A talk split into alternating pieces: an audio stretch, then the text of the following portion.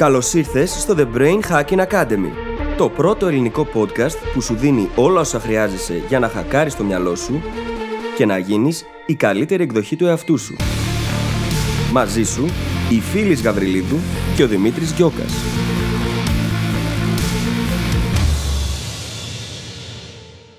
Γεια σου Brain Hacker και καλώς ήρθες σε άλλο ένα επεισόδιο του The Brain Hacking Academy. Θέλω να σου κάνω μια ερώτηση. Πώς θα ένιωθες αν σου έλεγα πως οι άνθρωποι αυτό είναι και δεν αλλάζουν; Αν είσαι έστω και λίγο σαν εμένα, θα αντιδρούσες σε αυτό όλο σου το είναι. Και η αλήθεια είναι πως πρόκειται για ένα πάρα πολύ μεγάλο ψέμα, το οποίο δυστυχώς έχει μετατραπεί σε στερεότυπο που επαναλαμβάνουμε πολύ συχνά μεταξύ μας. Η πραγματικότητα όμως είναι αλλού. Και σε αυτό το επεισόδιο συζητάμε για τον μελλοντικό εαυτό και το πόσο τελικά η προσωπικότητά μας είναι κάτι δυναμικό και μπορεί να αλλάξει. Και είναι σημαντικό να το δεχτούμε, διότι αυτό είναι το κλειδί για οποιαδήποτε προσωπική εξέλιξη θέλουμε να έχουμε στη ζωή μας. Σε αυτό το επεισόδιο λοιπόν συζητάμε για το ότι η προσωπικότητα δεν είναι κάτι μόνιμο, μπορεί να αλλάξει και πώς αυτός ο μελλοντικός εαυτός, ο ιδανικός εαυτός που μπορούμε να οραματιστούμε, είναι ικανός να καθορίσει όλο το παιχνίδι. Συζητάμε για το πώς να τον ορίσεις και ποια είναι τα βήματα που χρειάζεται να κάνεις έτσι ώστε να φτάσεις εκεί και να συνεχίζεις να φτάνεις. Διότι αυτό είναι κάτι το οποίο δεν θα σταματήσει για όλη σου τη ζωή. Λοιπόν, θα σε αφήσω να απολαύσεις το επεισόδιο. Μπορεί να είναι και το αγαπημένο μου επεισόδιο ever. Ξέρω ότι τώρα σου έχω ανεβάσει τις προσδοκίες στο Θεό, αλλά δεν πειράζει. Bear with me. Ετοιμάσου για σημειώσεις. Σου εύχομαι καλή ακρόαση και τα λέμε στην άλλη πλευρά. Καλησπέρα Δημήτρη. Καλησπέρα φίλης, τι κάνεις; Είμαι πολύ καλά και ανυπομονώ να έρθει η φάση της άδειας. Πραγματικά. Ανυπομονώ πάρα πολύ όμως. Και εγώ ανυπομονώ και επιτέλους μπορώ να το πω και να το φωνάξω ότι είμαι καλά. Mm, Πιο πολύ καλή χαίρομαι την πάρα επόμενη εβδομάδα. Πέρασε μια πάρα πολύ δύσκολη περίοδος από πάρα πολλά κομμάτια και είναι τόσο ωραίο να είσαι στην άλλη πλευρά. Και είναι αυτό που ξέρεις ότι ο χρόνος θα περάσει θες δεν θες, αλλά όταν έχει περάσει και έχει φτάσει στο σημείο που έχουν τελειώσει τα δύσκολα, είναι ένα πάρα πολύ ωραίο συνέστημα. Και το καλύτερο είναι ότι ξεκινάει καλοκαίρι. Μμμ. Όπως λες, έρχεται άδεια. Πάρα πολύ καλά. Πάντα είναι ωραία όταν έχεις φτάσει εκεί που είχες οραματιστεί εξ αρχής ότι θες να πας. Το οποίο ηρωνικά είναι τόσο κοντά στο θέμα του επεισοδίου μας σήμερα. Ηρωνικά και τυχαία πάντα. Πάντα. Πάντα. και φυσικά θα μιλήσουμε για τον μελλοντικό εαυτό και πόσο σημαντικός είναι ο ρόλος του στην οποιαδήποτε εξέλιξη θέλουμε να έχουμε στη ζωή μας. Πρόκειται για ένα concept το οποίο είναι ικανό να μας αλλάξει τη ζωή. Είναι πάρα πολύ δυνατό και προτείνω να κρατήσετε σημειώσεις εδώ Ναι. και να κάνετε όσα θα σας πούμε, γιατί πραγματικά αυτό το επεισόδιο μπορεί να είναι και ένα από τα αγαπημένα μου ever. Πραγματικά και η πλειοψηφία των πραγμάτων που θα πούμε σήμερα, όχι όλα, αλλά η πλειοψηφία, είναι έννοιες που αν τις κάνουμε έστω και μία φορά θα έχουν μεγάλο αντίκτυπο στη ζωή μας. Είναι ασκήσεις που αν κάτσουμε και τις κάνουμε μία φορά μετά που ακούσουμε αυτό το επεισόδιο, θα τις κουβαλάμε μαζί μας και τα αποτελέσματα αυτών για χρόνια. Οπότε ο χρόνος που χρειάζεται να αφιερώσουμε με τα αποτελέσματα που θα πάρουμε αξίζει πραγματικά. Βέβαια, μην μείνετε σε αυτό, διότι μία πολλές φορές ίσον καμία. Θέλουμε να φέρνουμε αυτό που έχουμε κάνει, τη δουλειά που έχουμε κάνει συνεχώς στο συνειδητό, διότι αυτό βοηθάει το μυαλό μας να προγραμματιστεί, να εστιάσει και να κάνει τη δουλειά προς την κατεύθυνση που θέλουμε να πάμε. Οπότε, ναι, έστω και μία φορά μπορεί να σας αλλάξει πάρα πολύ τον τρόπο που βλέπετε τα πράγματα, αλλά αν μείνετε σε αυτή τη μία φορά, δεν θα δείτε και όσες αλλαγές θα μπορούσατε να έχετε δει. Ακριβώς. Και εντωμεταξύ να πω ότι μέρος αυτού του future self, του μελλοντικού εαυτού που θα ορίσουμε σήμερα, είναι το να έχουμε έναν πολύ δυνατό στόχο. Γι' αυτό θα αναφέρω το journal μας, το The Goal Hacking Journal, το οποίο σας βοηθάει να πετύχετε το νούμερο ένα στόχο σας σε 90 ημέρες. Είναι φτιαγμένο για να κάνει τη διαδικασία του να πετύχετε το νούμερο ένα στόχο σας απλή και βατή, σίγουρα όχι εύκολη, αλλά πολύ πιο χειροπιαστή και βατή, ξαναλέω, από ό,τι είχατε στο μυαλό σας μέχρι σήμερα. Μπορείτε να πάτε να μάθετε περισσότερα γι' αυτό και να το προμηθευτείτε στο brainhackingacademy.gr κάθετος journal. J-O-U-R-N-A-L. Μια μικρή υποσημείωση. Τη στιγμή που το ηχογραφούμε αυτό είναι εξαντλημένο, αλλά αυτή τη στιγμή τυπώνεται η δεύτερη έκδοση, οπότε όποιος το ακούει λίγο καιρό στο μέλλον, ισχύουν ακριβώς αυτά που μόλις είπα. Και η λογική του future self, του μελλοντικού εαυτού, είναι κάτι το οποίο υπάρχει στο επίκεντρο του journal. Καθώς το δημιουργούσαμε, είχαμε ακριβώς αυτό στο μυαλό μας. Διότι ξέρουμε ότι το transformation, η αλλαγή που θα δούμε να γίνεται, που θα προκαλέσουμε σε επίπεδο ταυτότητας, είναι πολύ πιο σημαντική από οποιονδήποτε στόχο μπορεί να θέσουμε. Και αυτό το έχουμε ενσωματώσει στο ίδιο το journal, διότι ξέρουμε ότι εκείνος που θα πάρει το journal θα ορίσει έναν στόχο και θα τον έχει πετύχει μετά από 90 ημέρες, θα είναι ένας τελείως διαφορετικός άνθρωπος. Τον οποίο διαφορετικό άνθρωπο όμως θα τον έχει οραματιστεί εξ αρχής. Και σκεφτείτε πόσο δυνατό μπορεί να είναι κάτι τέτοιο. Να πετυχαίνεις έναν τέτοιο στόχο έστω το χρόνο. Πόσο πολύ μπορεί να αλλάξει όλη μας η ζωή μέσα από αυτή τη διαδικασία. Πραγματικά. Και πάμε τώρα σιγά σιγά στο θέμα μας, καταρρύπτοντας πρακτικά μια πολύ κοινή έννοια που βρίσκουμε στην αυτοβελτίωση, η οποία είναι το να ζήσει το τώρα σε έναν απόλυτο τρόπο. Λες και το τώρα είναι το μόνο που υπάρχει. Υπάρχουν πάρα πολλοί συγγραφείς, πάρα πολλά έργα τα οποία μιλάνε για τη σημασία του τώρα και την μη σημασία του παρελθόντος και του μέλλοντος. Το οποίο, κατά τη γνώμη μας, είναι μια αρκετά κακή συμβουλή. Έχουμε υποστηρίξει πολλές φορές πόσο σημαντικό είναι να είμαστε present, να ζούμε και στο τώρα και να μην ζούμε χαμένοι μόνο στο παρελθόν ή στο μέλλον. Αλλά το να τα αγνοήσουμε αυτά μπορεί να γίνει πάρα πολύ επικίνδυνο. Και οι περισσότεροι άνθρωποι που δίνουν αυτές τις συμβουλές κιόλας δεν το ζούνε. Έχουν μια χαρά όραμα για το μέλλον ή επηρεάζονται από το παρελθόν. Αυτό είναι μια κακή συμβουλή γιατί δεν μπορείς να ζήσεις πραγματικά στο παρόν, με νόημα, χωρίς να έχεις ένα μέλλον στο μυαλό σου. Να έχεις μια κατεύθυνση προς την οποία κινείσαι. Δεν γίνεται. Γιατί χωρίς αυτό το μέλλον δεν υπάρχει τίποτα να επηρεάσει και να κανονίσει τις αποφάσεις σου σήμερα. Είναι κάτι που έχουμε ξαναπεί στο παρελθόν ότι αν δεν ξέρεις ποιος θες να γίνεις ή που θέλεις να πας, δεν έχει και πολύ σημασία το που είσαι σήμερα. Mm-hmm. Το έχουμε δει αυτό και στην Αλίκη στη χώρα των θαυμάτων, που είναι ο γάτος με την Αλίκη και της λέει ο γάτος Πού πας, και λέει Μπορείς να με βοηθήσεις να βρω που πάω. Του λέει Αλίκη και λέει Εξαρτάται από το που θες να φτάσεις. Και λέει Δεν ξέρω που θέλω να φτάσω. Ε, τότε δεν έχει σημασία ποιον δρόμο θα πάρεις. Mm-hmm. Πόσο σοφό είναι αυτό. Σκέψου να θες να πας ένα ταξίδι. Αν δεν ξέρεις πού θέλεις να πας, πώς θα διαλέξεις το μέσο με το οποίο θα ταξιδέψεις, τον δρόμο που θα διαβείς. Πρακτικά είναι αδύνατο. Χρειάζεται να ξέρουμε πού πηγαίνουμε, έτσι ώστε να μπορούμε να πάρουμε τις κατάλληλες αποφάσεις που θα μας οδηγήσουν εκεί. Και δυστυχώς υπάρχουν κάποια πράγματα τα οποία είναι στερεότυπα, τα λέμε και τα επαναλαμβάνουμε, δίχως να συνειδητοποιούμε τι λέμε. Πάρα πολύ συχνά υπάρχει αυτός ο μύθος που λέει ότι οι άνθρωποι δεν αλλάζουν. Mm. Και το συζητάμε όλο αυτό τώρα, γιατί για να ορίσει κανείς ένα μελλοντικό εαυτό, χρειάζεται πρώτα απ' όλα να έχει αποδεχτεί ότι μπορεί να αλλάξει, έτσι. Πόσο σημαντικό. Οι άνθρωποι λοιπόν αλλάζουν όταν το επιλέξουν και κάνουν και κάτι γι' αυτό. Και εμείς αυτό που κάνουμε συνήθως είναι να ζούμε με γνώμονα αυτό που ήμασταν, να επιτρέπουμε στο παρελθόν να καθορίζει τις αποφάσεις μας, ενώ έχουμε κάθε στιγμή την επιλογή και τη δυνατότητα να κάνουμε τα πράγματα διαφορετικά. Κάθε στιγμή. Και το πρόβλημα είναι ότι δεν έχουμε επίγνωση των επιλογών μας. Εκεί χρειάζεται να γίνει η δουλειά. Και με το να ορίσει κανείς έναν ιδανικό μελλοντικό εαυτό, σημαίνει ότι έχει αρχίσει και βλέπει καινούριες στρατηγικές, έχει αρχίσει και διερευνά τις επιλογές του, έτσι ώστε να πάρει διαφορετικές αποφάσεις. Όλο το νόημα είναι εκεί. Και μέσα σε όλα δεν είναι μόνο αυτό ο μύθος που οδηγεί σε fixed mindset, γιατί είναι ξεκάθαρα fixed mindset. Το να λες, εγώ έτσι είμαι και δεν αλλάζω, είναι η μεγαλύτερη παγίδα που μπορείς να βάλεις στον εαυτό σου. Mm. Υπάρχουν όμως και άλλοι μύθοι. Και αυτός είναι ο λόγος για τον οποίο δεν μας αρέσουν πολύ εδώ τα τεστ προσωπικότητας. Οτιδήποτε μας ταμπελιάζει και μας κατηγοριοποιεί σε τύπους μπορεί να προκαλέσει πολλά προβλήματα. Γιατί όταν λες εγώ ανήκω σε αυτή την κατηγορία, είμαι εσωστρεφής, αυτό το είμαι επίσης αποτελεί μεγάλη παγίδα. Δεν είσαι τίποτα. Είσαι ανα πάσα στιγμή αυτό που εσύ επιλέγεις να είσαι.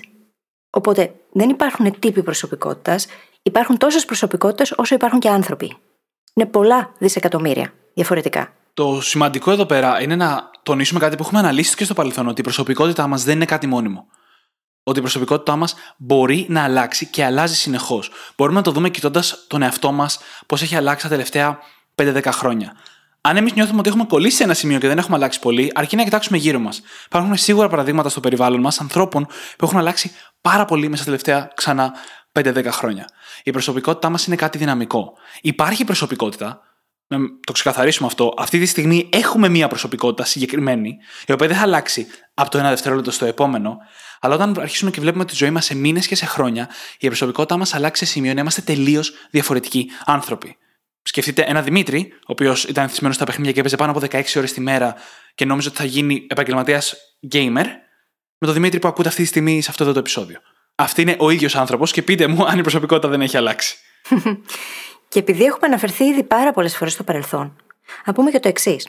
Το παρελθόν αλλάζει ανάλογα με το νόημα που του προσδίδουμε. Άρα, ποιο είναι αυτό το παρελθόν το οποίο μας καθορίζει; Ο Δημήτρης παλιότερα αυτοπροσδιοριζόταν ως ο Μίστερ Αναβλητικός. Ναι. Και ήταν εθισμένος στο gaming. Ο τρόπος με τον οποίο προσδιορίζε τον εαυτό του μέχρι τότε είχε να κάνει με όλες του τις εμπειρίες μέχρι εκείνη τη στιγμή. Εάν συνέχιζε να αυτοπροσδιορίζεται μέσα από αυτό όμως και δεν είχε αλλάξει την ιστορία που έλεγε στον εαυτό του γύρω από αυτό, πιθανότατα να ήταν ακόμα εγκλωβισμένος μέσα σε εκείνη την κατάσταση. Το θέμα είναι όμως ότι το παρελθόν αλλάζει. Αλλάζει ο τρόπος που το ορίζουμε, αλλάζει ο τρόπος που το βλέπουμε, αλλάζει το νόημα που του δίνουμε και μαζί με αυτό αλλάζουμε κι εμείς. Άρα λοιπόν, ποιο είναι εκείνο το παρελθόν το οποίο μπορεί να μας καθορίσει; Και ποιος καθορίζει ποιον τελικά; Και ξαναλέμε ότι αυτό είναι μεγάλο κλειδί στο να ορίσουμε το μελλοντικό μας εαυτό. Πώς θα τολμήσουμε να ορίσουμε μια διαφορετική εκδοχή του εαυτού μας, αν δεν πιστεύουμε ότι μπορούμε να έχουμε διαφορετική προσωπικότητα στο μέλλον. Και έχει γίνει μια πολύ μεγάλη έρευνα από το UCLA, η οποία απέδειξε ότι το να ορίσουμε τον μελλοντικό μας εαυτό ως έναν τελείως διαφορετικό άνθρωπο οδηγεί στις καλύτερες και στις πιο ποιοτικές αποφάσεις σήμερα. Οι επιλογές είναι τρεις. Είτε δεν θεωρούμε ότι υπάρχει μελλοντικός εαυτό, δεν τον σκεφτόμαστε καν, είτε τον θεωρούμε μια συνέχεια του τωρινού μας εαυτού, ή τον βλέπουμε ως κάτι τελείως διαφορετικό από εμάς. Έναν άνθρωπο που θα έχει αλλάξει αρκετά η προσωπικότητά του για να μην είναι η ίδια με αυτή που έχουμε σήμερα, ή πολύ κοντινή. Σε αυτή την τελευταία περίπτωση είναι που θα δούμε τις μεγαλύτερες αλλαγές. Και οι αποφάσεις που επηρεάζονται σήμερα είναι αποφάσεις που έχουν να κάνουν, παραδείγματος χάρη, με την υγεία μας, με τα οικονομικά μας, με τις σχέσεις μας, με τους στόχους μας, με το μεγάλωμα παιδιών, ηθικές αποφάσεις. Όλα αυτά επηρεάζονται με βάση το μελλοντικό εαυτό. Και αν θέλουμε να το δούμε τόσο πρακτικά σε πρακτικά κομμάτια και θέλουμε να το δούμε λίγο πιο αφηρημένα, επηρεάζονται πράγματα όπως το να μπορούμε να πάμε για το delayed gratification να μην μένουμε στην στιγμιαία απόλαυση στο τι θα με κάνει να νιώσω καλύτερα τώρα, αλλά στο τι θα μου δώσει περισσότερα αποτελέσματα στο μέλλον. Κάτι που δεν μπορούμε να κάνουμε χωρίς μελλοντικό εαυτό. Μπορούμε να προβλέψουμε καλύτερα τα συναισθήματα που θα νιώσουμε στο μέλλον. Με βάση αυτό το μελλοντικό εαυτό. Γιατί έχω μια καλύτερη εικόνα του ποιοι θέλουμε να γίνουμε. Και να σημειώσω εδώ το μελλοντικό εαυτό, από τη στιγμή που τον ορίσουμε, μετά τον δημιουργούμε. Mm-hmm. Είναι αναπόφευκτο, αν κάναμε τη δουλειά, να φτάσουμε εκεί. Και οι προβλέψεις μας λοιπόν είναι αρκετά ακριβείς. Όπως όμως συμβαίνει με το οτιδήποτε στον κόσμο, τα πράγματα υπάρχουν δύο φορές, δημιουργούνται δύο φορές. Η πρώτη φορά γίνεται μέσα στο μυαλό μας. Μέσα από τη φαντασία μας, τον οραματισμό που θα κάνουμε. Αν δεν φανταστείς κάτι πρώτα, δεν μπορείς να το δημιουργήσεις. Είναι το πρώτο στάδιο για να μπορέσεις να φτάσεις εκεί. Εάν λοιπόν εγώ δεν οραματιστώ ποια θέλω να είμαι σε 10 χρόνια, πώς θα κάνω και τα βήματα που χρειάζονται για να φτάσω εκεί; Πώς θα δω ποιο είναι το κενό που χωρίζει εμένα από εκείνο τον ιδανικό εαυτό για να πάρω και τις κατάλληλες αποφάσεις; Και ένας ακόμα μύθος, μάλλον δύο ακόμα μύθοι, είναι η εξής: Πως η προσωπικότητα είναι κάτι που πρέπει να ανακαλύψουμε. Που υπάρχει κάπου κρυμμένο εκεί μέσα και εμείς πρέπει οπωσδήποτε να το ανακαλύψουμε, να σκάψουμε, να μάθουμε, να γνωρίσουμε. Και πως αυτή η προσωπικότητα είναι ο πραγματικός μας εαυτός. Δεν είναι όμως έτσι, γιατί όπως είπαμε, η προσωπικότητα είναι κάτι που δημιουργούμε. Ο μελλοντικός μας εαυτός είναι κάτι που εμείς δημιουργούμε. Πρώτα ορίζοντά τον, πολύ ξεκάθαρα, και έπειτα κάνοντας τα ανάλογα βήματα. Οπότε Μπορούμε μεν να μάθουμε να διδαχτούμε από το ίδιο το παρελθόν, αυτό όμως δεν είναι ο παράγοντας ο οποίος θα ορίσει και το πού θα βρισκόμαστε σε 10 χρόνια από τώρα. Και δυστυχώς εκείνο που κάνουμε είναι να υποτιμάμε πάρα πολύ το πόσο θα έχουμε αλλάξει το μέλλον. Εάν όμως οποιοδήποτε από εσάς τώρα κοιτάξει 5 χρόνια πίσω και δει πού ήταν σε σύγκριση με το πού είναι τώρα αυτή τη στιγμή, σίγουρα θα διαπιστώσει πως έχει αλλάξει πάρα μα πάρα πολύ σε σχέση με αυτό το άτομο 5 χρόνια νωρίτερα. Εγώ για μένα προσωπικά λέω συνέχεια πως έχω κάνει στροφή 180 μοιρών. Δεν αναγνωρίζω τον εαυτό μου σε σύγκριση με το ποια ήμουνα πριν από 5 χρόνια. Και αυτό συμβαίνει με όλους μας. Είτε συνειδητά είτε υποσυνείδητα. Συνήθως υποσυνείδητα. Όμως εμείς αυτό που θέλουμε εδώ είναι να γίνει συνειδητά αυτή η αλλαγή. Γιατί αν δεν επιλέξουμε την αλλαγή που θα κάνουμε, θα γίνει έτσι κι αλλιώς. Το θέμα είναι προς ποια κατεύθυνση. Και όλο αυτό συνδέεται απίστευτα και με την έννοια του self-signaling που έχουμε μιλήσει πάρα πολλές φορές. Για το πώς κάθε τι που κάνουμε είναι μια ψήφος για τον εαυτό που θέλουμε να γίνουμε. Όταν ε, ξέρουμε ποιοι θέλουμε να γίνουμε, μπορούμε να πάρουμε και τις κατάλληλες αποφάσεις, τις κατάλληλες κινήσεις, να δώσουμε τις κατάλληλες ψήφους. Είναι μια συμβουλή που έχει δώσει και ο Stephen Covey στο Seven Habits of Highly Effective People. Το να ξεκινάς πάντα με το στόχο στο μυαλό σου. Begin with the end in mind. mm Γιατί χωρίς αυτό δεν ξέρεις που πας. Το έχουμε πει και εμείς πολλές φορές με την οδήγηση τη νύχτα. Ότι η ζωή είναι σαν την οδήγηση τη νύχτα. Χρειάζεσαι έναν προορισμό και τους προβολή σου για να φτάσεις. Πολλές φορές έχουμε τονίσει τους προβολείς. Με τη λογική ότι χρειάζεται μόνο να ξέρεις το επόμενο βήμα. Σήμερα τονίζουμε ότι χρειάζεται και τον προορισμό. Και όντως στη ζωή μας δεν νοείται ταξίδι χωρίς προορισμό. Εκτός αν πάμε μια μικρή εκδρομή, συνήθως φεύγουμε από το σπίτι με το αυτοκίνητο, ας πούμε, για να πάμε κάπου συγκεκριμένα. Αλλά στη ζωή μας δεν το κάνουμε αυτό πολλές φορές. Mm-hmm. Και δύο επεισόδια πριν συζητήσαμε πάρα πολύ για τις αξίες και πόσο σημαντικό είναι το να τις ορίσουμε πολύ ξεκάθαρα και συνειδητά και γιατί είναι σημαντικό. Μέσα από αυτές λοιπόν, μέσα από το πρίσμα το δικό τους, αξίζει να βάζει κανείς τους στόχους του. Διότι η αλλαγή ταυτότητας που επιθυμούμε να προκαλέσουμε είναι καλό να έχει γίνει συνειδητά. Γι' αυτό και έχει σημασία να θέτουμε στόχους οι οποίοι να είναι σε πλήρη αρμονία με τις αξίες που θέλουμε εμείς να έχουμε. Με το πώς εμείς θέλουμε να προσδιορίζουμε τον εαυτό μας. Διότι ο στόχος πάντα διαμορφώνει την ίδια τη διαδικασία. Και μέσα σε όλα διαμορφώνει και την ίδια μας την ταυτότητα. Οι αποφάσεις που θα πάρουμε, οι επιλογές που θα κάνουμε, το μονοπάτι που θα ακολουθήσουμε, είναι εκείνα τα οποία θα διαμορφώσουν αυτό το μελλοντικό εαυτό. Αυτό το οποίο θέλουμε να φτάσουμε, αυτό το ιδανικό. Και αυτό δεν θα γίνει αν έχουμε επιλέξει έναν τυχαίο στόχο. Και νομίζω αποτιμάμε πολλές φορές το πόσο σημαντική είναι η στόχη. Είναι κάτι που και εμείς δεν το έχουμε αναλύσει πάρα πολύ στο παρελθόν. Όλο αυτό που είπε τώρα η φίλης συνδέεται με δύο από τις μεγαλύτερες θεωρίες όσον αφορά την ανθρώπινη συμπεριφορά. Το hope theory, τη θεωρία της ελπίδας, του πώς δηλαδή δημιουργείται η ελπίδα σαν συνέστημα, σαν αίσθηση και για ποια πράγματα. Καθώς και το expectancy theory, όπου το expectancy είναι η προσδοκία μας για ένα θετικό αποτέλεσμα, που είναι ένα από τα τέσσερα βασικά στοιχεία της κινητοποίησης. σω το βασικότερο. Και οι δύο αυτές θεωρίες, το hope theory και το expectancy theory, ορίζουν ένα πολύ παρόμοιο μοντέλο. Ότι χρειαζόμαστε τρία πράγματα για να έχουμε ελπίδα ή για να έχουμε κινητοποίηση. Το πρώτο πράγμα που χρειαζόμαστε είναι ένα στόχο. Έναν στόχο που μας γεμίζει, που έχει σχέση με αυτά που είναι σημαντικά για εμάς, ένα στόχο που θα μας πάει προς τα εκεί που θέλουμε να πάμε. Ένα πραγματικά καλό στόχο. Το δεύτερο είναι ένα μονοπάτι προς αυτό το στόχο. Και όχι απλά το να υπάρχει, αλλά το να καταλαβαίνουμε, να το βλέπουμε ότι υπάρχει ένα μονοπάτι για να φτάσουμε σε αυτό το στόχο. Δεν χρειάζεται να ξέρουμε όλα του τα βήματα, το έχουμε ξαναπεί αυτό, αλλά είναι πολύ σημαντικό να μπορούμε να νιώσουμε ότι υπάρχει αυτό το μονοπάτι και ότι μπορούμε να φτάσουμε εκεί. Και το τρίτο κομμάτι είναι η πεποίθηση, η αίσθηση, η αυτοπεποίθηση ότι έχουμε τη δύναμη να κάνουμε κάτι γι' αυτό. Ότι έχουμε τη δύναμη να περπατήσουμε αυτό το μονοπάτι. Γι' αυτό οι στόχοι λοιπόν είναι τόσο σημαντικοί και συνδέονται και τόσο πολύ με αυτές τις μελλοντικές πρακτικά έννοιες όπως είναι η ελπίδα και η κινητοποίηση η κινητοποίηση, με την έννοια του εσωτερικού κινήτρου, έτσι, η κινητοποίηση που έχουμε πει στο παρελθόν ότι πραγματικά έχει δύναμη, είναι αυτό που θα μας κάνει να δουλέψουμε σήμερα προς ένα μελλοντικό εαυτό. Και η ελπίδα είναι η συναισθηματική κιόλας πεποίθηση ότι θα μπορέσουμε να φτάσουμε αυτό το μελλοντικό εαυτό. Και τα τρία κομμάτια αυτών των δύο θεωριών έχουν να κάνουν με τους στόχους. Και όλο αυτό που περιέγραψες είναι και ο ορισμός του growth mindset. Το growth mindset το οποίο μας βοηθάει να αναπτυσσόμαστε διαρκώς, να εξελισσόμαστε διαρκώς, διότι δεν παρετούμαστε, δεν μένουμε σε αυτό που είναι ξέρουμε ότι μπορεί να γίνεται διαρκώς καλύτερο. Και όλο αυτό μέσα από το hope και το expectancy theory, στην ουσία έρχεται και αποδεικνύεται και ο τρόπος με τον οποίο λειτουργεί. Και η προσμονή εδώ είναι πάντα το κλειδί. Προσμονή για ένα πολύ θετικό αποτέλεσμα, χωρίς προσκόλληση όμως απαραίτητα, έτσι. Ναι. Διότι πολλές φορές τείνουμε να προσκολόμαστε σε αυτό το ένα που θα θέλαμε να δούμε και γινόμαστε πάρα πολύ άκαμπτοι. Τη στιγμή που ένας στόχος είναι κάτι δυναμικό, όπως είναι και η προσωπικότητά μας. Εξελίσσεται και καθώς εμείς ενημερωνόμαστε και ενημερώνεται το σύστημά μας, ενημερώνεται και ο ίδιος ο στόχος. Πράγμα το οποίο σημαίνει ότι μπορεί και να αλλάξει στην πορεία. Και αυτό είναι OK. Μπορεί να γίνει καλύτερος. Μπορεί να βρούμε ένα καλύτερο τρόπο για να φτάσουμε εκεί. Ο στόχος διαμορφώνει πάντα τη διαδικασία και η διαδικασία μπορεί να ενημερώσει τον ίδιο το στόχο. Μέσα από αυτήν μπορούμε να ανακαλύψουμε ότι μπορούμε να κάνουμε τα πράγματα πολύ καλύτερα και να πετύχουμε πολύ περισσότερα. Και αυτό είναι μαγικό όταν συμβαίνει. Και θα μείνω λίγο στην προσμονή και θα πω ότι είναι κλειδί στη διαδικασία. Αν δεν έχεις την προσμονή ότι μπορείς να φτάσεις στο αποτέλεσμα και στο μελλοντικό εαυτό, δεν θα έχεις καμία όρεξη να κάνεις οτιδήποτε για να φτάσεις εκεί. Αλλά μπορεί να γίνει πρόβλημα. Αν προσκοληθούμε και παραδώσουμε ενέργεια στην προσμονή, είναι πολύ πιθανό να μην κάνουμε τη δουλειά. Δημιουργείται αυτό που λέμε ένας ευσεβής πόθος, το wishful thinking, που μας κρατάει ακίνητους απλά να φανταζόμαστε ένα αποτέλεσμα. Το αντίθετο αυτού, το πρακτικά αντίθετο αυτού, το καλύψαμε στο προηγούμενο επεισόδιο, που είναι η προετοιμασία που είναι το να μπει σε μια διαδικασία να προσμένεις τα πάντα, και τα καλά και τα κακά, και τα αποτελέσματα και τα εμπόδια, όλη την εμπειρία και να προετοιμάζεσαι για αυτή, κάνοντας τη δράση μελλοντικά πολύ πιο εύκολη. Και βάζοντας εδώ μια μικρή ανωτελεία, θα κάνω μια μικρή ανασκόπηση του τι έχουμε πει μέχρι τώρα. Έχουμε δει λίγο τις αλλαγές στο mindset που χρειάζονται για να μπορέσουμε να ορίσουμε το μελλοντικό εαυτό. Να μπορέσουμε να σπάσουμε το μύθο ότι δεν αλλάζουμε σαν άνθρωποι, για παράδειγμα, για να τολμήσουμε να θέσουμε αυτό το μελλοντικό εαυτό.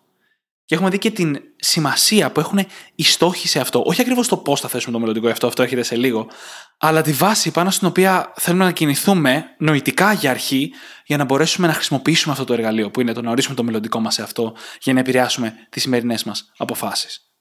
Είναι λοιπόν σημαντικό να δεχτούμε το ότι είμαστε αυτό που πιστεύουμε, όμως μπορούμε να αλλάξουμε αυτό που πιστεύουμε ότι είμαστε, και αυτό μπορούμε να το αλλάξουμε μέσα από τη δράση που θα αναλάβουμε. Και γι' αυτό το λόγο είναι πάντα πολύ σημαντικό να έχουμε ξεκαθαρίσει πού θέλουμε να πάμε και να σπάμε το pattern. Να σπάμε τα μοτίβα. Να παρατηρήσουμε τον εαυτό μας, να δούμε τα μοτίβα συμπεριφοράς που είχαμε μέχρι σήμερα και να αλλάξουμε τον τρόπο που συμπεριφερόμαστε στην ουσία. Να δούμε μια τελείως διαφορετική επιλογή και να την κάνουμε. Το self-signaling που γίνεται όταν το κάνουμε αυτό, το pattern breaking, στην ουσία είναι εκείνο που οδηγεί στο να μπορέσουμε κι εμείς να δούμε τον εαυτό μας τελείως διαφορετικά αν μέχρι χθες ήμουν το άτομο που έτρωγε τον μπισκότο και ξεκινήσω από σήμερα και πέρα να επιλέγω να μην το φάω, έχω επέμβει και έχω κάνει μια σημαντικότατη αλλαγή στη ταυτότητά μου που μπορεί βραχυπρόθεσμα να μην είναι και κάτι wow, κάτι τεράστιο. Σε βάθος χρόνου όμως, έχω αλλάξει τον τρόπο που βλέπω εγώ τον εαυτό μου. Είμαι πλέον το άτομο που κάνει πολύ πιο υγιεινές επιλογές. Γιατί όταν άφησα τον μπισκότο κάτω, πήρα στα χέρια μου τη σαλάτα. ή το μήλο. Πες αυτό που σκέφτεσαι, Γκιόκα. Αρχικά θα γνωρίσω τις επιλογές που αναφέρονται. Και αυτό που σκέφτομαι είναι πόσο πολύ ταιριάζει εδώ η ατάκα του Dan Gilbert που λέει ότι οι άνθρωποι είναι έργα υποκατασκευή που λανθασμένα νομίζουν ότι έχουν ολοκληρωθεί. Mm-hmm. Και αυτό είμαστε. Είμαστε συνεχώς υποκατασκευή με όλο αυτό που συζητάμε, με το self-signaling, με το να κυνηγάμε ένα μελλοντικό εαυτό. Και νομίζω ότι αυτή η ατάκα το περιγράφει πάρα πολύ καλά. Αυτό το misconception που έχουμε, την παρανόηση. Ναι, και τη στιγμή που θα πεις ότι μπορώ και θα το κάνω, είναι η στιγμή που αρχίζουν και αλλάζουν όλα. Διότι από εκεί που εγκλωβιζόμασταν πίσω από ένα δεν μπορώ, ξαφνικά ανοίγει ένας ολόκληρος κόσμος με διαφορετικές επιλογές. Και το είπαμε και στην αρχή.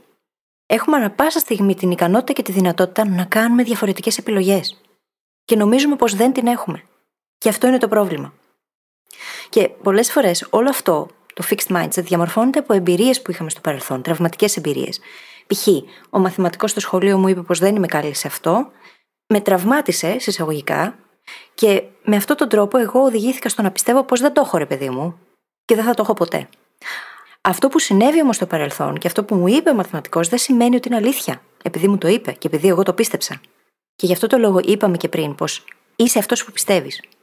Χρειάζεται λοιπόν να δούμε τι πιστεύουμε και αν αυτό που πιστεύουμε για τον εαυτό μας δεν είναι ωφέλιμο, τότε να πάμε και πολύ συνειδητά να αλλάξουμε την ιστορία που λέμε στον εαυτό μας για τον εαυτό μας.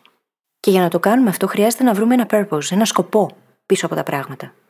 Να σταματήσουμε να ρωτάμε γιατί συνέβη αυτό σε μένα και να αρχίσουμε να ρωτάμε πώς συνέβη αυτό για μένα. Πώς μπορεί αυτό να με βοηθήσει να εξελιχθώ. Όσο άσχημο και τραυματικό κι αν ήταν έτσι, όλοι έχουμε περάσει δύσκολες καταστάσεις, άλλοι λιγότερο, άλλοι περισσότερο.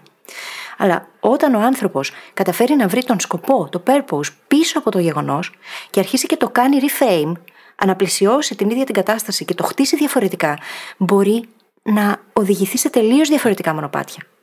Πώς συνέβη λοιπόν αυτό για μένα, τι μου έμαθε ή μου μαθαίνει και πώς μπορώ να το αξιοποιήσω για να κάνω καλύτερες επιλογές από εδώ και πέρα. Και να τονίσω εδώ ότι δεν χρειάζεται να βρούμε τον σκοπό πίσω από αυτό που συνέβη. Χρειάζεται να βρούμε έναν σκοπό πίσω από αυτό που συνέβη. Ένα πράγμα που μας έμαθε, ένα πράγμα που μας έδωσε, έναν λόγο γιατί συνέβη για εμάς. Ένα είναι αρκετό για να επαναπροσδιορίσει ολόκληρη την εμπειρία. Και αυτή η εμπειρία που μας αγκυρώνει σε κάποια πράγματα σήμερα, αλλάζοντας το νόημά της, μπορούμε να κινηθούμε προς μια καινούργια κατεύθυνση. Και όλο αυτό που περιέγραφε τώρα η φίλης είναι πρακτικά το πρώτο βήμα του να φτάσεις προς το μελλοντικό εαυτό ή τουλάχιστον το να τον ορίσεις. Γιατί δεν γίνεται να ορίσεις σωστά το μελλοντικό εαυτό χωρίς να κάνεις και τη δουλειά του να ορίσεις τον εαυτό σου στο παρον Mm-hmm. Ο οποίος εξαρτάται πάρα πολύ από όλες τις εμπειρίες μας από το παρελθόν. Χρειάζεται να ορίσουμε τον εαυτό μας στο παρόν για να μπορέσουμε να τον αντιπαραβάλουμε με το μελλοντικό εαυτό και να τους αντιληφθούμε ως δύο διαφορετικούς ανθρώπους που λέγαμε νωρίτερα ότι βοηθάει πάρα πολύ στο να επηρεαστούν θετικά οι αποφάσεις μας σήμερα. Μα αυτός είναι ο μοναδικός τρόπος για να μπορέσουμε να ορίσουμε τον χάρτη μας μετά. Να μπορέσουμε να δούμε τα βήματα. Αν δεν ξέρω πού είμαι τώρα, το σημείο Α, έτσι ώστε να δω πώς μπορώ να φτάσω στο σημείο Β, πράγμα που σημαίνει το να εντοπίσω ποιο είναι αυτό το κενό ανάμεσα σε εμάς, τι μου λείπει για να φτάσω εκεί, τι χρειάζεται να αλλάξω τον τρόπο που σκέφτομαι, στις δεξιότητές μου, στις ικανότητές μου, στις γνώσεις μου, στον τρόπο που αντιλαμβάνομαι τον κόσμο και τα πράγματα. Αν δεν ορίσουμε το πού είμαστε πολύ ξεκάθαρα, τότε πώς θα ξεκινήσουμε για να φτάσουμε εκεί; Δεν μπορούμε να ακολουθήσουμε το μονοπάτι κάποιου άλλου. Άλλος άνθρωπος, άλλη προσωπικότητα, άλλο ταξίδι. Και σήμερα, μιας και έχουμε μοιραστεί τόσες ατάκες και τόσες έννοιες, θα πάρω αυτό που είπες και θα θυμίσω μια τάκα που έχουμε πει στο παρελθόν, ότι δεν μένουμε πίσω στα όνειρά μας λόγω κάποιων εμποδίων, αλλά λόγω ενός ξεκάθαρου μονοπατιού προς μικρότερα όνειρα. Σε εμάς λοιπόν, που μόνο για μα μπορούμε να ορίσουμε το μελλοντικό εαυτό και το χάρτη για το ταξίδι μας, είναι σημαντικό να τολμήσουμε να ονειρευτούμε αρκετά. Και μπαίνουμε στο επόμενο κομμάτι της στρατηγικής, που είναι το να τολμήσουμε να θέσουμε τον ιδανικό μελλοντικό μας εαυτό. Δεν είναι στόχος ακριβώς ο μελλοντικός εαυτό. Δεν είναι ένα συγκεκριμένο αποτέλεσμα που θέλουμε να φέρουμε. Είναι μια έκφραση, ένα manifestation αυτό που θέλουμε να γίνουμε. Το οποίο καθημερινά θα το δημιουργούμε αν δεν κάνουμε dream big, αν δεν ονειρευτούμε κάτι μεγάλο εκεί, πού θα το κάνουμε; Είναι το βασικότερο κομμάτι στη ζωή μας. Μπορεί να είναι πιο δύσκολο. Μπορεί να είναι πιο τρομακτικό. Μπορεί να είναι οτιδήποτε. Αλλά ο μόνος τρόπος να μην το πετύχουμε είναι να ονειρευτούμε κάτι πιο μικρό. Που το βλέπουμε πιο ξεκάθαρα. Μα υπάρχει εκείνη η υπέροχη ατάκα που δεν θυμάμαι ποιος την είπε, που λέει ότι το πρόβλημα δεν είναι το να θέσεις μεγάλους στόχους ή να κάνεις μεγάλα όνειρα και να αποτύχεις, αλλά το να θέσεις μέτριους στόχους και να φτάσεις στον προορισμό. Και αυτό από φόβο, έτσι, γιατί φοβόμαστε να ονειρευτούμε κάτι πάρα πολύ μεγάλο, φοβόμαστε να διανοηθούμε το πόσο χρειάζεται να αλλάξουμε ενδεχομένως για να φτάσουμε εκεί. Και αυτό είναι που μας κρατάει πίσω. Τίποτα άλλο. Είναι το μυαλό μας το ίδιο που μας εγκλωβίζει. Το έχουμε δει πολλές φορές στον κόσμο να συμβαίνει. Άνθρωποι από το πουθενά να χτίσουν απίστευτες ζωές και καριέρες ή οτιδήποτε έτσι. Παράδειγμα, ο Γκάντι, η μητέρα Τερέζα. Δεν μιλάμε εδώ μόνο για καριέρες, μιλάμε και για άλλα πράγματα. Τα οποία μπορεί να έχουν να κάνουν με τον ιδεαλισμό κάποιου, μπορεί να έχουν να κάνουν με το πώς θέλουμε να δούμε εμείς τον κόσμο διαφορετικό. Πολλά πράγματα μπορούμε να κάνουμε διαφορετικά, αρκεί πρώτα απ' όλα να ονειρευτούμε ότι μπορούν να γίνουν. Θέλω να δώσω ένα παράδειγμα για αυτή την ατάκα που είπες που μου αρέσει πάρα, πάρα πολύ με το να θέσει μέτριους στόχους και να πετύχεις. Γιατί χτες συζητούσα για ακριβώς αυτό. Και μιλούσα για το πώς μια επιχείρηση που είχα ξεκινήσει κάποια στιγμή ήταν καταδικασμένη να είναι κερδοφόρα. Και προσέξτε τις λέξεις που χρησιμοποιώ έτσι. Καταδικασμένη να ήταν κερδοφόρα, αλλά δεν υπήρχε καμία εγγύηση ότι θα ήταν ποτέ αρκετά κερδοφόρα για να αξίζει το χρόνο και την προσπάθεια. Φανταστείτε να έχεις μια επιχείρηση που δεν σε βάζει μέσα, δεν είσαι ποτέ μείον, αλλά πασχίζεις όλη μέρα για να βγάζεις με το ζόρι τα προς το ζήν. Πολύ περισσότερο από το να έχεις μια απλή δουλειά που να σου βγάζει τα προς το ζήν, έτσι. Ναι. Αυτό που περιγράφει είναι ο λόγος που χρησιμοποίησε τη φράση καταδικασμένη να είναι κερδοφόρα. Γιατί αν δεν είναι κερδοφόρα, τουλάχιστον μπορείς να την αντιληφθείς σαν αποτυχία, να πεις Το σταματάω εδώ, μαθαίνω από αυτό και πάω παρακάτω. Αλλά το πιο επικίνδυνο είναι όταν εγκλωβίζουμε τους εαυτούς μας σε μέτριες καταστάσεις που δεν είναι εύκολο να τις αφήσουμε γιατί δεν είναι χαλιά, αλλά δεν είναι αρκετά καλές για να μας πάνε εκεί που θέλουμε να πάμε. Και το θέμα είναι ότι στην προκειμένη την ίδια ενέργεια και τον ίδιο χρόνο θα αφιέρωνες για να χτίσεις κάτι πολύ μεγαλύτερο. Όπως κάνεις τώρα, έχω να πω. Ναι, ακριβώς, ακριβώς. Και είμαστε εδώ όλοι μαζί brain hackers. Και τρελαίνομαι. Και είμαστε εδώ όλοι μαζί brain hackers. Ακριβώς. Και θέλω να τονίσω ξανά, το έχω πει και άλλες φορές, πόσο σημαντικό ρόλο παίζει εδώ η ακαιρεότητα. Το να είμαστε πιστοί στο λόγο μας. Να λέμε ότι θα κάνω αυτό και να το κάνουμε. Να είμαστε συνεπείς. Διότι είναι ένα πράγμα το να ορίσει κανείς τον ιδανικό μελλοντικό του εαυτό, και είναι άλλο πράγμα το να αρχίσει να παίρνει πολύ συνειδητά κάθε απόφαση μέσα από τα δικά του μάτια. Και εκεί είναι που πολλές φορές μπορεί να νιώσουμε την αποτυχία. Αυτό δεν σημαίνει βέβαια ότι κάθε φορά, κάθε απόφαση θα είναι και η σωστή με βάση τον μελλοντικό μας εαυτό, έτσι. Χρειάζεται να είμαστε κι εμείς επίοικοι. Γιατί δεν είμαστε ακόμα εκείνο το άτομο. Όμως, όταν οι αποφάσεις μας ενημερώνονται πρώτα και πάνω απ' όλα από εκείνον τον μελλοντικό εαυτό, τότε οι πιθανότητες να πάρουμε τις καλύτερες δυνατές αποφάσεις είναι και αυξημένες. Γι' αυτό παίζει σημαντικό ρόλο και η ίδια μας η ακαιρεότητα. Το να θέλουμε και να μετατρέψουμε σε πολύ σημαντική αξία για εμάς το να είμαστε συνεπείς. Συνεπείς σε λόγους και πράξεις. Και όχι μόνο ενημερώνονται από το μελλοντικό εαυτό, αλλά κρίνονται με την καλή έννοια, ελπίζω, από το μελλοντικό εαυτό.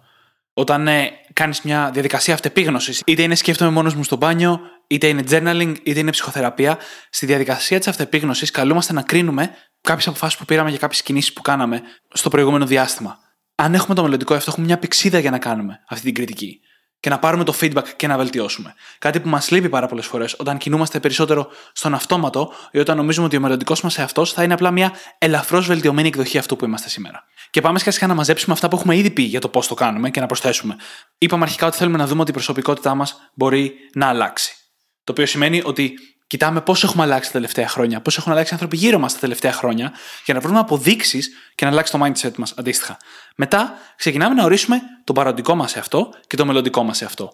Ποιος είμαι σήμερα, ποιες ταμπέλες έχω κολλήσει στον εαυτό μου, ποια χαρακτηριστικά με περιγράφουν, πώς είναι η προσωπικότητά μου σήμερα; Και εννοείται ποιος θέλω να είμαι σε τρία χρόνια; Πώς μοιάζει ο μελλοντικός με αυτό σε τρία, σε δέκα, σε είκοσι χρόνια; Ποιες είναι οι αξίες του, ποιες είναι οι ταμπέλες που θέλουν να ισχύουν για αυτόν τον εαυτό; Και αυτό είναι ένα hack, έτσι. Χρησιμοποιούμε ταμπέλες και αξίες για να ορίσουμε αυτό το μελλοντικό εαυτό. Είναι φράσεις ή λέξεις που μπορούν να αποδώσουν πάρα πολύ νόημα με λίγο κείμενο. Είπαμε στο επεισόδιο για τις αξίες ότι δεν είναι ακριβώς λέξεις, αλλά χρησιμοποιώντας κάποιες φράσεις, σε αυτή την κατάσταση θέλω να κάνω αυτό, θέλω να είναι αυτές οι προτεραιότητές μου, μπορούμε να ορίσουμε τις αξίες μας σχετικά συνοπτικά. Και τέτοιου είδους ταμπέλες είναι και χρήσιμες, έτσι. Ταμπέλες τις οποίες τις έχουμε βάλει συνειδητά στον εαυτό μας. Deliberate ταμπέλες. Αυτό το συνειδητά είναι όλο το ζουμί. Αυτό είναι το κλειδί. Διότι όσο κρατάμε ταμπέλες οι οποίες έχουν τοποθετηθεί χωρίς τη δική μας επίγνωση, χωρίς να είναι επιλογή, εκεί έχουμε πρόβλημα. Όταν αρχίσουμε όμως και το κάνουμε συνειδητά και λέμε ότι εγώ αυτή θέλω να είμαι, τότε αρχίζουν και τα πράγματα και αλλάζουν. Γιατί αρχίζουμε εμείς να αλλάζουμε τον τρόπο που βλέπουμε τον ίδιο μας τον εαυτό και αντίστοιχα επηρεάζονται οι επιλογές μας. Η ίδια μας η ζώνη ελέγχου επηρεάζεται. Αλλάζει ο τρόπος που σκεφτόμαστε, αλλάζει ο τρόπος που νιώθουμε και αντίστοιχα αλλάζουν και οι ίδιες οι συμπεριφορές μας.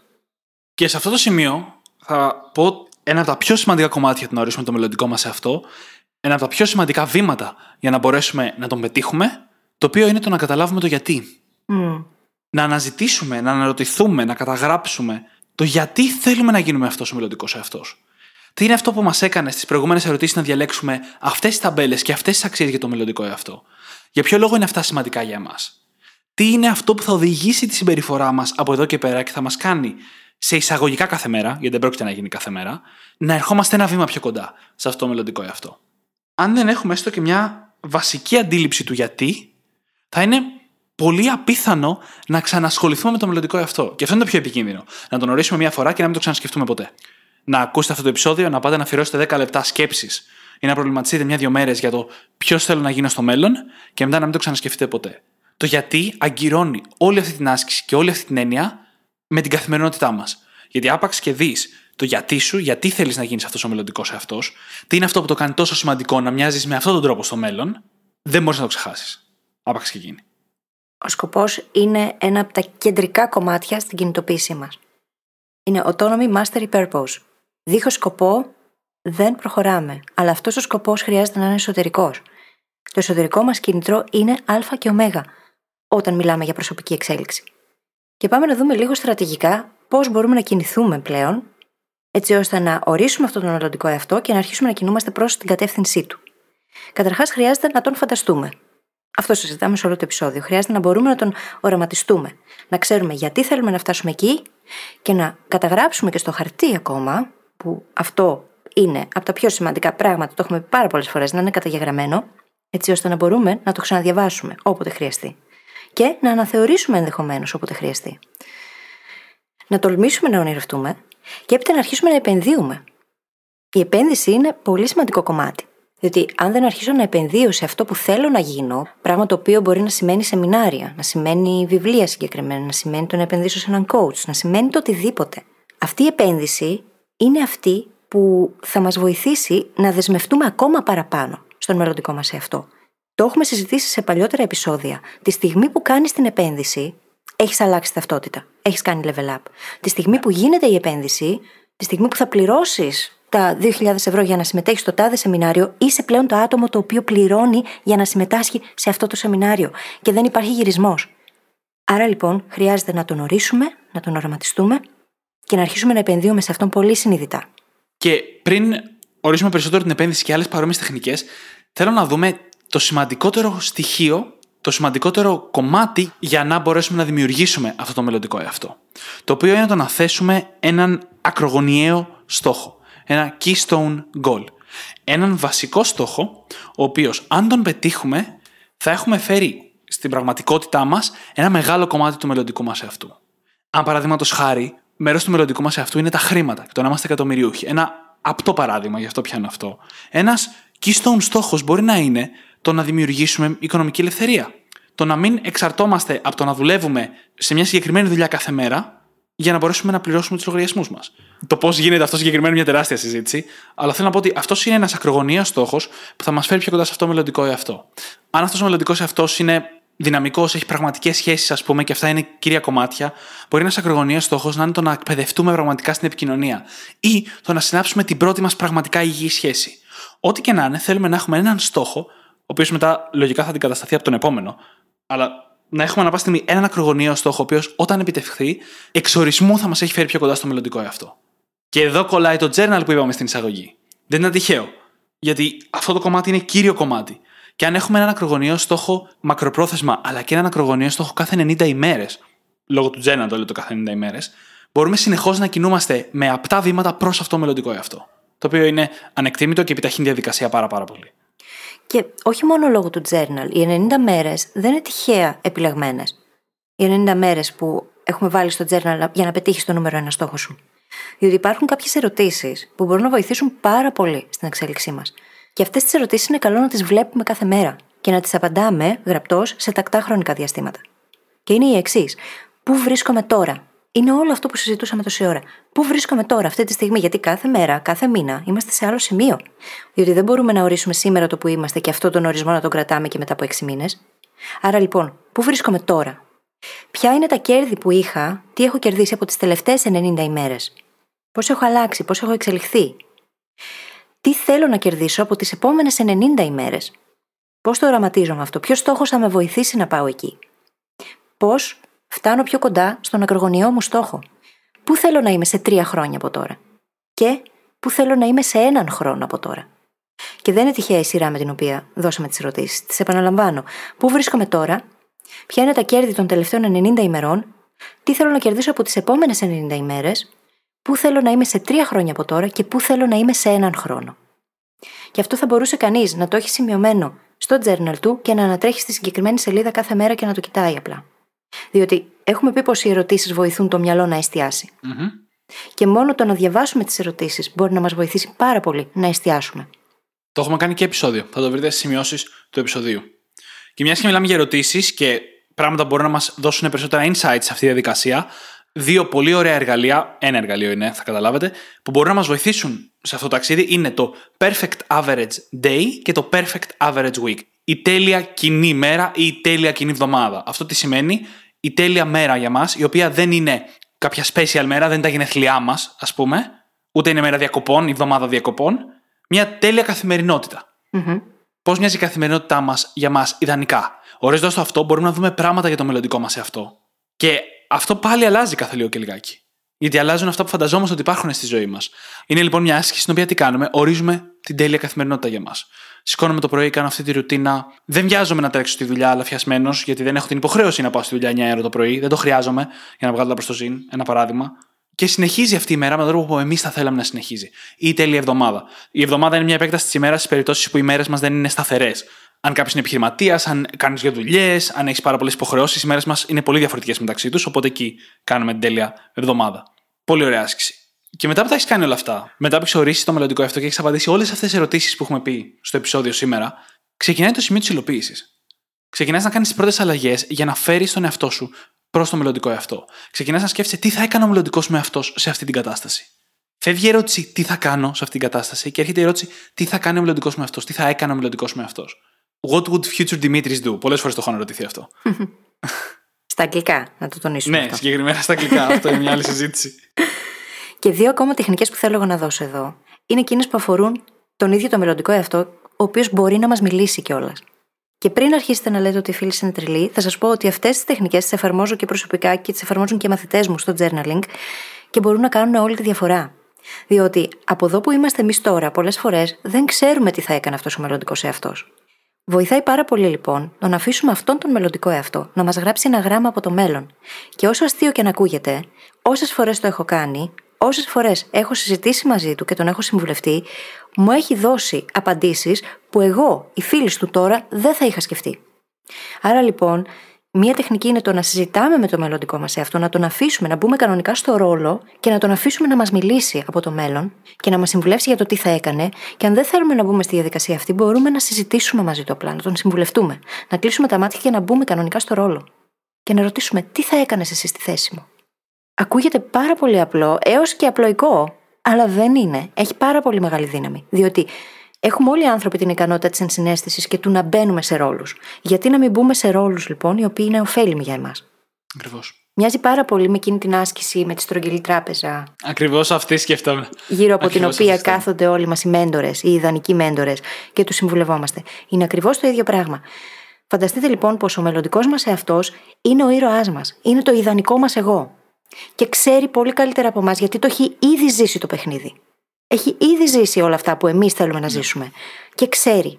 Άρα μπορεί να μας δώσει και πολύ καλύτερες και ενημερωμένες απαντήσεις.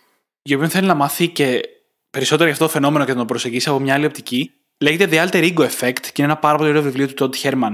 Από νωρίτερα που είπαμε ότι ο μελλοντικός εαυτός καλύτερα είναι να είναι ένας διαφορετικός εαυτός από εμάς και να τον αντιλαμβανόμαστε ως τέτοιο, και ότι αυτό οδηγεί στις καλύτερες αποφάσεις σήμερα, αυτό δουλεύει κυρίως λόγω του alter ego effect. Το alter ego effect είναι το να φαντάζει τον εαυτό σου ως μια άλλη περζόνα, παραδείγματος χάρη την ώρα που θέλεις να αποδώσεις, να μην το κάνεις αυτό σαν Δημήτρης, αλλά να το κάνεις σαν LeBron James. Προσωπική μου άσκηση και alter ego effect που εγώ ίδιος χρησιμοποιώ. Mm-hmm. Γιατί αποτυπώνω εγώ ίδιος κάποια χαρακτηριστικά στο LeBron James, δεν το ξέρω, προφανώς, τα οποία έχουν να κάνουν με τα κομμάτια που πάντα νιώθω ότι μου λείπουν, όπως consistency, η έλλειψη της αναβλητικότητας, το ξεκάθαρο μονοπάτι προς το στόχο. Αυτά λοιπόν τα κομμάτια τα φέρνω στον εαυτό μου χρησιμοποιώντας το alter ego. Αυτό είναι πριν μάθω για την άσκηση του future self. Σήμερα κάνω πολλές φορές την διάσκηση βάζοντας το μελλοντικό Δημήτρη στο ίδιο σημείο. Κάτι που ρεαλιστικά μου είναι πιο εύκολα να συνδεθώ με αυτό. Mm-hmm. Και είναι υπέροχη άσκηση. Για μένα, όταν ήθελα να γίνω πολύ καλή ομιλήτρια, το alter ego μου ήταν ο Σάιμον Σίνεκ. Και όποτε ήταν ανέβω στη σκηνή, πραγματικά έπειθα τον εαυτό μου ότι είμαι ο Σάιμον αυτή τη στιγμή και μιλάω ως Σάιμον.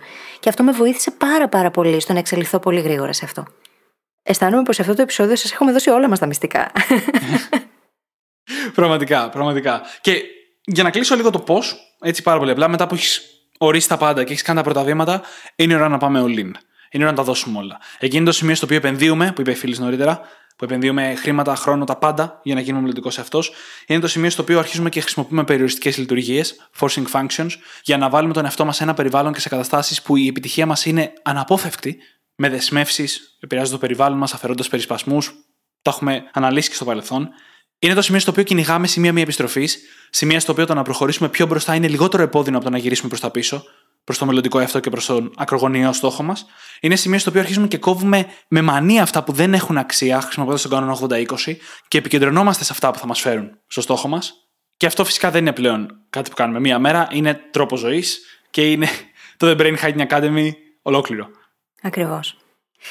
Και με αυτό το υπέροχο που είπες, νομίζω πως ήρθε η ώρα να κλείσουμε το επεισόδιο. Και εγώ έτσι νομίζω. Σήμερα το κλείνουμε το επεισόδιο σε πολύ δυνατό σημείο. Ναι, θα μπορούσαμε να μιλάω για να το κλείσουμε. Ώρες ατελείωτες για το μελλοντικό εαυτό και το concept αυτό.